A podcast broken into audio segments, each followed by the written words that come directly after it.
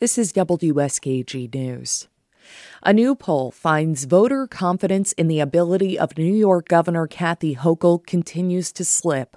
The news comes as the state legislature returns to the Capitol for the final six weeks of the legislative session. Karen DeWitt has more. Many New Yorkers still like Hochul after her first eight months in office. According to the Siena College poll, it finds her approval rating at 44%.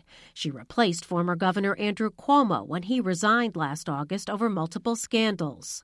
But Siena spokesman Steve Greenberg says voters increasingly disapprove of how the governor is handling a number of issues, with around two thirds saying she is doing a fair or poor job managing crime and the economy.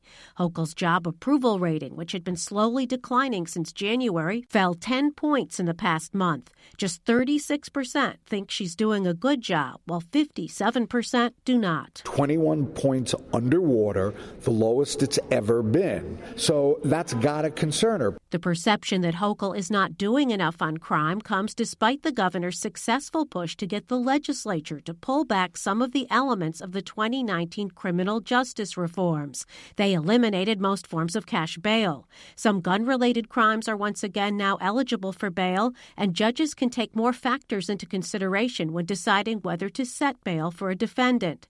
Greenberg says voters who view crime as the number one problem facing the state overwhelmingly support those changes changes. Two thirds of voters, 67%, say they support those changes to the bail law. Only 14% oppose. Uh, strong support Democrat, Republican, Independent, upstate, downstate, black, and white. But he says most of those asked remain skeptical that the new laws will actually reduce crime. Meanwhile, there are just 19 days left in the legislative session, and a number of issues remain unresolved. Passage of those items could hurt or help Hochul and state lawmakers, who also all face the voters this year. What do we want? Parole justice! Parole!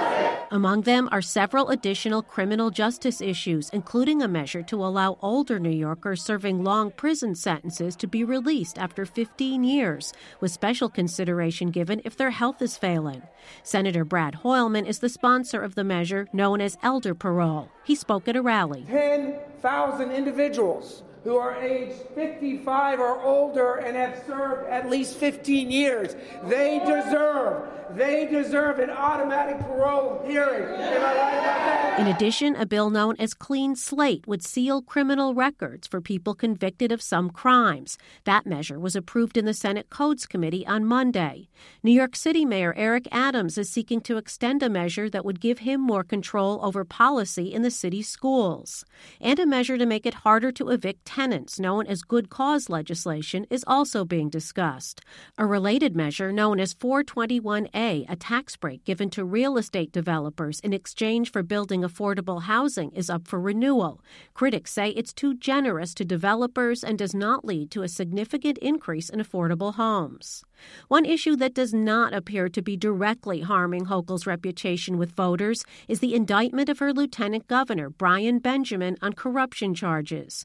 Despite publicity over the scandal, which led to Benjamin's resignation, 67% of those surveyed have never heard of Benjamin or don't know enough to form an opinion. Voters know something happened. Lieutenant governor, they may not know his name, some scandal, but I don't think Brian Benjamin per se is the issue for her her. But while New Yorkers might not know all the details about the former lieutenant governor, 65% believe Hochul is doing a poor job fulfilling her pledge to restore trust in government.